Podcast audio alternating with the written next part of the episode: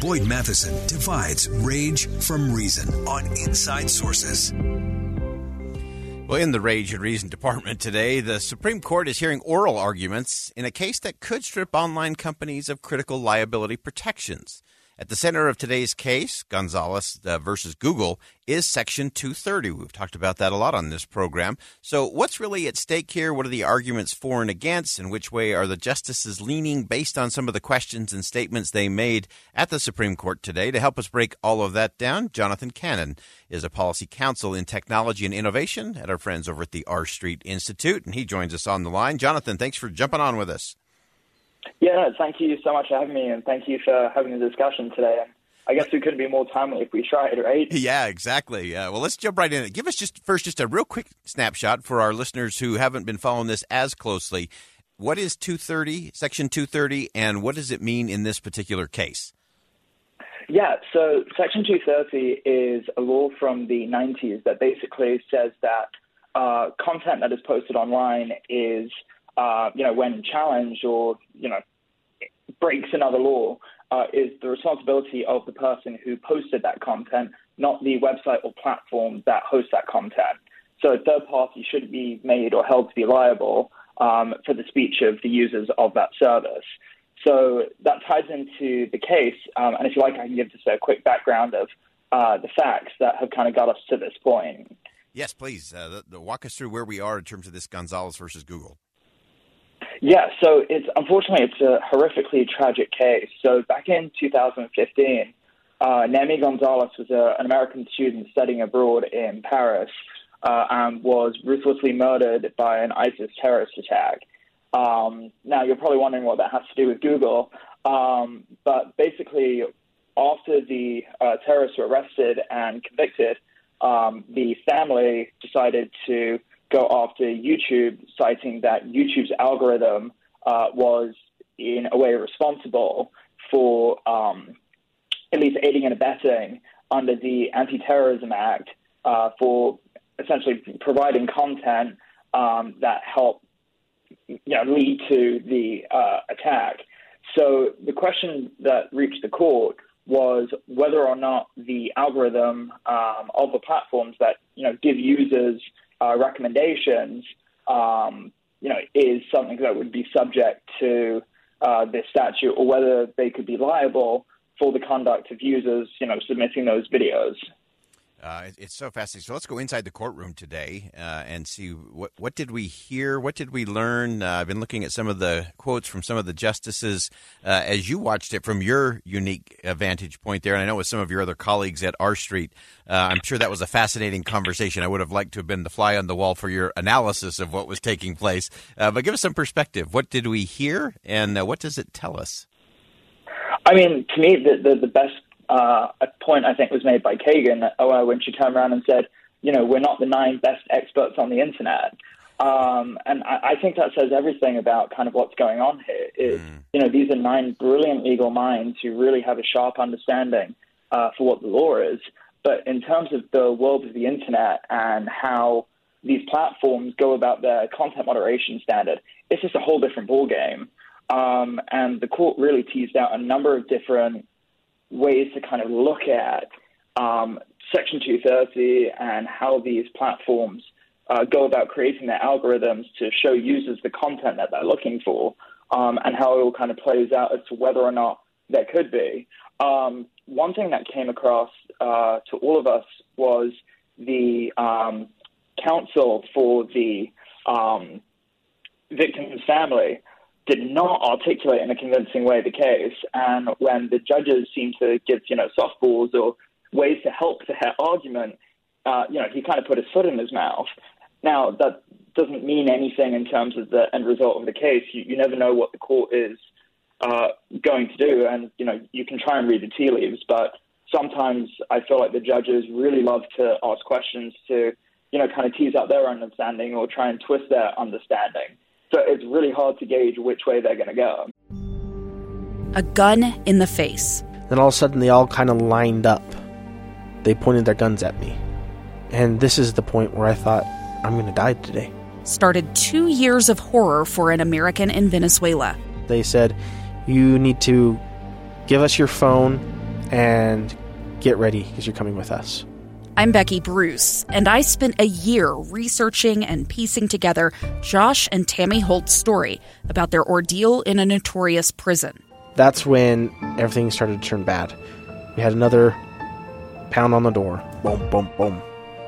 And there was the police once again.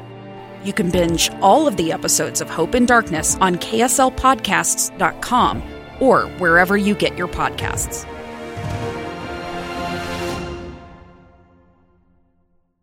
Yeah, it did seem like one of the things that uh, came across from uh, across the board in terms of the justices was uh, the fact that uh, depending on how this plays out, it could really just bring lawsuit after lawsuit. I think it was uh, Justice Kavanaugh who said it will be nonstop lawsuits uh, if if they don't handle this thing quite right. explain that for us a little.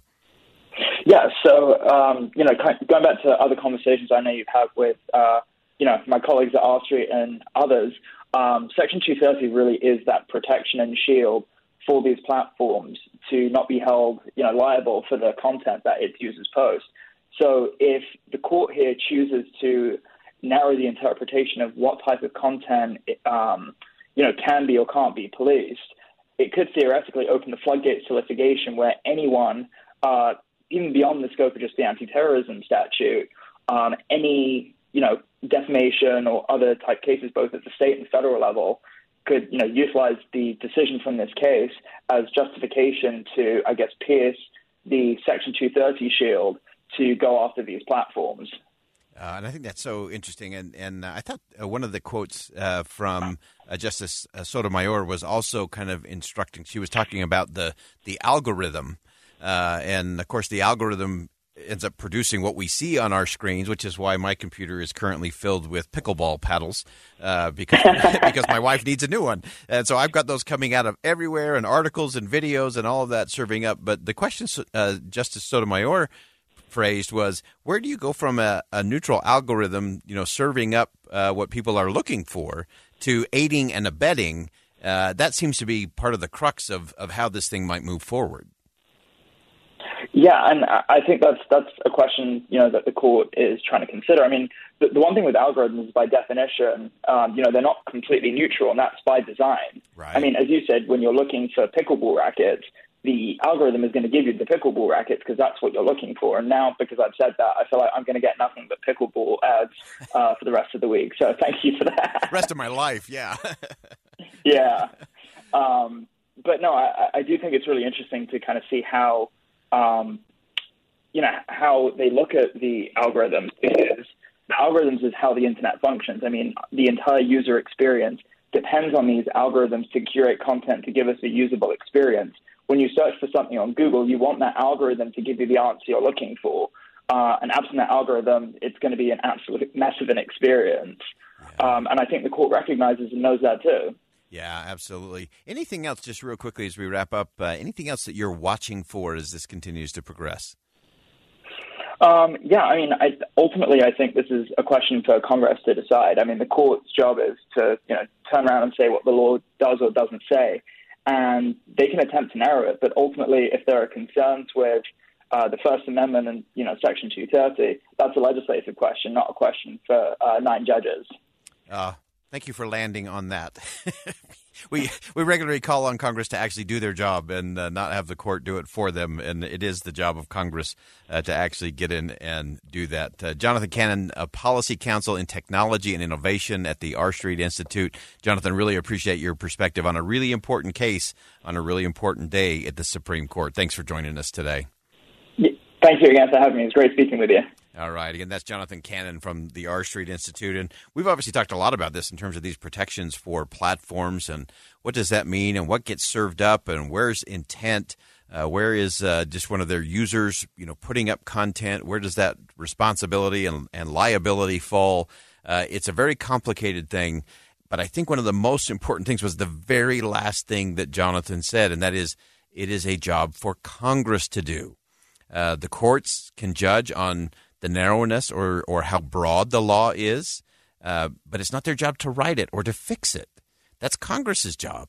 Uh, and uh, unless we get to that point, we're going to keep having these kind of arguments, these kinds of cases uh, that ultimately end up keep us keep us keeping us kind of uh, whacking at the branches instead of getting to the root. The root is always found when Congress does its job properly. Then the court can play their role in the strongest and most powerful way. All right, that wraps up hour number one of Inside Sources here on KSL News Radio. Don't go anywhere. Barbara Brown Taylor is going to join us next. We're going to talk about holy envy and what you learn about God through others' faith. You do not want to miss this. Stick around. We'll be right back after top of the hour news.